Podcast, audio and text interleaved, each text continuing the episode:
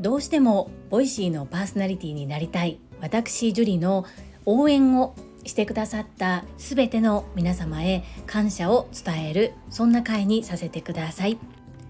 このチャンネルではボイシーパーソナリティを目指すジュリが家事育児仕事を通じての気づき工夫体験談をお届けしています。さて週末ですね。皆様はどんな素敵な週末を過ごされますか？8月の中旬から昨日まで毎日毎日冒頭でお願いをさせていただきました。スタンド FM リスナーの皆様私のお願いを毎回聞いてくださりそして応援くださった方々本当にありがとうございます。昨日9月8日金曜日夜の20時をもってボイシーフェス2023投票券付きのチケット先行販売は終了となりました。ボイシーパーソナリティの方の投票結果しか途中報告は上がっていなかったのですがボイシーパーソナリティが1000名様以上いらっしゃる中で10票以上の票を集めた80名の方が発表されていました。この結果発表を聞いて私は本当に皆様にお礼を伝えなければと心に強く思いましたそれは私に直接にもしくは Facebook のコメント欄にていろんなところで樹里さんに投票入れましたよっておっしゃってくださった方が10名を超えているからです。美味しいパーソナリティの方は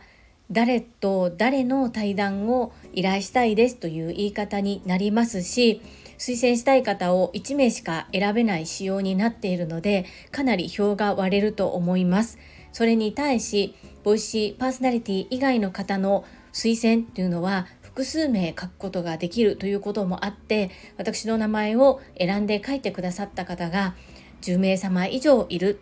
10名もいらっしゃるそういったことが実際に目の前にいただけるコメントで数字で確認することができて普段応援が大好きな私がいざ応援される側になってみて応援の力っていうのがものすごく何かをしよう頑張りたいって思っている方にパワーを与えてくださるんだなっていうことを改めて感じました。そして普段ボイシーは聞いておられないにもかかわらずこのスタンド FM でつながっていただいた方の中には樹里さんを応援したいのでチケット購入しました。頑張ってくださいっていうそういったメッセージをくださる方もいて本当に感謝の気持ちでいっぱいです。ありがとうございます。本当にありがとうございます。このありがとうという言葉しか思い浮かばずどのように皆様に感謝の気持ちをお伝えすればいいのか自分の語彙力のなさに情けなさを感じますが本当に本当に皆様たくさんの応援エールをありがとうございました。私自身もこのことを通じて自分が一番苦手である実践っていうことを数週間にわたり毎日続けてできたことそこは自分で自分に拍手を送りたいと思います。そして突然目の前に現れたチャンスに対して挑んだこと最後まで自分のできることをやりきったことここは挑めた自分に対して褒めてやりたいと思います。やるだけはやりきりましたので、あとは天に任せます。やるだけのことはやったので悔いはありません。そしてどんな結果が出てもボイシーさんが出された結果に異議はありません。正々堂々と受け止めます。皆様本当にたくさんの応援エールありがとうございました。感謝を伝えるだけの回になってしまったのですが、この後コメントのお返事をさせていただきます。少し時間を取らせてください。はい。ここからはいただいたメッセージをご紹介いたします。第742回質問回答自分はできないと思った理由言い訳はこちらにお寄せいただいたメッセージです。チートンさんからです。ジュリさん、素敵な配信ありがとうございます。行動する継続するって素晴らしいなと思いました前の樹里さんを想像できないですが人はいつからでも変われるんだと思いましたとても励みになるお話でした私もなりたい自分になる諦めない毎日1ミリでも成長を意識して行動します。ありがとうございます。チートンさんメッセージありがとうございます。私も自分が変われるなんて本当に思ってもみませんでした。ですが変わりたいと思ったら変われました。なのできっとチートンさんもなりたい自分になれます。お互い諦めずに1日1ミリでも成長を意識していきましょう。チートンさんメッセージありがとうございます。続きまして泉さんからです。え待って待って待って。私は6回もジュリアーノにカツ入れてもろてますけど マミピのカツ1回で効力発揮するやつやったんやね。ティキョウちゃんナイス質問。ジュリアーノの努力は凄まじい。そばで見ていたらわかります。夢への努力も凄まじい。ボイシーパーソナリティおめでとうございます。クラッカー。おじけづいたらあかんで。イズミーナメッセージ。ありがとうございます。そうですね。イズミーナにカツは6回どころじゃなくないですか。めっちゃお尻ペンペン叩いてますよね。そんなに美人で多彩なのになんでそんなに後ろ向きなのって思うんです。私から見たら。ですが私もずっとずっと後ろ向きの人間だったのでめっちゃくちゃ気持ちがよくわかります。マミピのカツは公開処刑だったんです。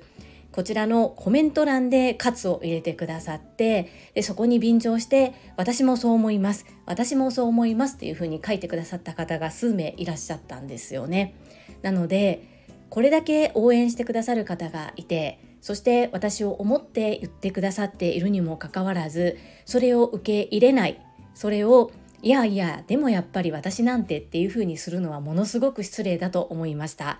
そこで火がついたと言いますかこれじゃあかんというふうにもう一度自分を奮い立たせました。そうなんですよ。まだなってもいないのにちょっとおじけづいています。それを泉名に漏らしたんですけれどもそれは何かと言いますと普段ボイシーパーソナリティの方ってスマートフォンにインストールしたボイシーパーソナリティさんだけが利用できるリコーダーを利用して音声配信を行っておられるんですがこのボイシーフェスっていうのは東京の渋谷にあるボイシーさんの本社とってもおしゃれなオフィス。そちらに伺ってその中のブースで対談で生放送なんですね。そう対談なんですよ。で私みたいに今ボイシーのパーソナリティでない人がどういう立ち位置でどういった方との対談になるのかは全然分かりませんが手を挙げてたくさんの応援を受けたものの対談する相手の方に私は一体どんなバリューを提供できるのだろうというふうに考えた時にものすごく申し訳ないなという気持ちになったんですね。先ほど後ろ向きはあかんという話をしたすぐ後なのにこんなことを発言するのはどうかと思うんですがまず一旦最初にそのように思ってしまいましたですがどこの何者でもない私と対談になった場合その方が最終的に将来樹里さんとあの時対談をやってよかったと思ってもらえる人になればいいそして今価値を提供できなとすればその方を輝かせるファシリテートができたらいいのではないかというふうに今はプラスに受け取っています。なので結果がどうであれとにかく前を向いて進むしかないそのように思っております。泉な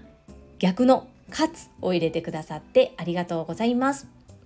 続きまして第743回。感謝。素直に聞き入れ頑張った新入社員に拍手。こちらにお寄せいただいたメッセージです。泉さんからです。ジュリアーノいつも言うけどジュリアーノのような先輩がいると新入社員さんの人生ごっそり変わると思います。きっと欧州和法を完璧に使いこなしてきっちり伝えてるんだと思う。もうすぐ息子や娘も社会人になるのでそんな先輩に出会える強運を引っ提げて華々しくデビューしてもらおう。炎。トイレでエコーかけて言うたらあかんで。笑い。はい。泉なメッセージありがとうございます。少なくともですね電話応対コンクールで20年以上前の話ですが7位入賞しています。なので新入社員の方最初のそういった電話のマナーだけでも隣に座ってもらえたらもう少しこんな私ですが教えれることがあったのではないかなと思ったりもします。そしてとっても変な会社なんですけれどもこれは悪口とかではなく聞いていただきたいんですが現状としてうちの会社はあまり総合職にそういったところを望んでいない節があります。こういうところはちょっといけてないなというふうに思っています。もう少しすると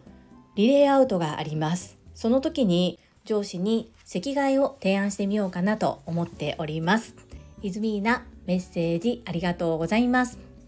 続きましてかおりさんからです。樹里さんおはようございます。毎日元気とやる気の出る配信ありがとうございます。樹里さんと同じ職場の新入社員さんは幸せですね。そしてすぐに修正が効く新人さんは優秀。これからが楽しみですね。私の職場にも新卒の若い先生が何人かおられます。笑うととても可愛くて美人なのに顔見てにっこり挨拶ができません。日々鏡から笑わないとと思って根気よく挨拶しています。機会があれば言葉をしっかり選んでお伝えしてみたいと思います。毎日配信ありがとうございます。かおりさんメッセージありがとうございます。本当に新人さん優秀だと思います。なのでちょっと惜しいなもったいないなと思う部分はこれからも言葉を選んで伝えていきたいそのように考えております。かおりさん大変おせっかいだと分かっていつつも一つご提案をさせていただいてもよろしいでしょうか。提案内容としては2つあります。1つ目校長先生と話をする。2つ目運を良くする感謝の5箇条を配るです。1つ目の校長先生と話をしてみるですが前に香里さんは校長先生と話ができる場が持てるようなことを会話の中でおっしゃっていたような記憶があります。もしそれが叶うのであればこの若い先生方のお話を欧州和法を使って校長先生にお伝えをしそして運を良くする感謝の5箇条をお伝えしてみるのはいかがでしょうか？2つ目の運を良くする感謝の5箇条を配る。これですが宮間聡先生朝倉千恵子先生ベックさんこのお三方の承諾を得なければならないとは思いますがあのベックさん作成のポスターを A4 サイズでもいいので香里さんがお仕事をされている職場にまず廊下から見える位置とお部屋側に見える位置にそれぞれ貼るというのはどうでしょうか？そして職場でミーティングをする際にみんなでそれを唱和する。そしてその昭和している声を子どもたちにも聞いてもらう。外側廊下側にある運を良くする感謝のご箇条が見えるところに仮に人が集まってきたりそれを読んでいる人がいたら一緒になって読んでみる。その読み方は TSL で習った正しい仕事の進め方の読み方です。あの時は身振り手振りをつけて出来栄えなんぼで何日でってやったと思うんですけどその時のように踊りながら感謝の5箇条を一緒に読むんです。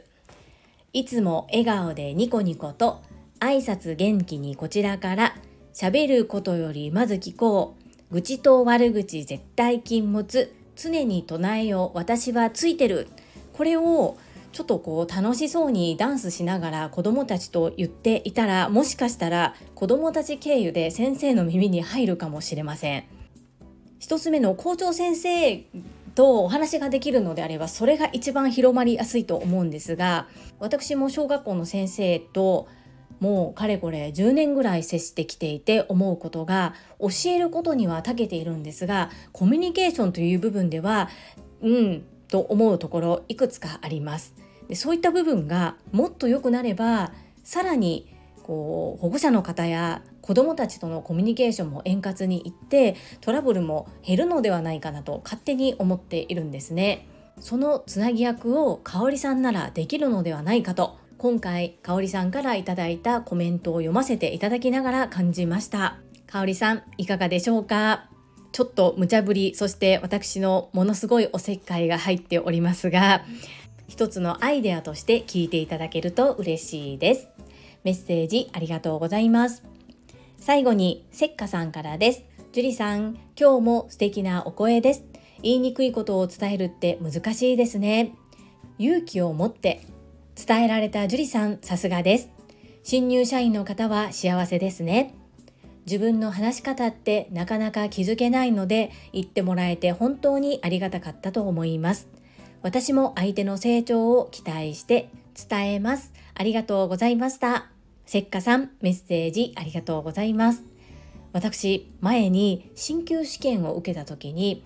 実際に発表する前に課長と部長の前でプレゼンをしたことがあります。その時部長に言われたのが口調を柔らかく言おうとしているのはよくわかるけれども語尾が伸びているのが気になるということでした。まだ TSL を受講するだいぶ前の話ですけれどもあそっか。自分では全く気づいてなかったんですがそこを部長にご指摘いただいてその後私は自分で録音してみたんですね。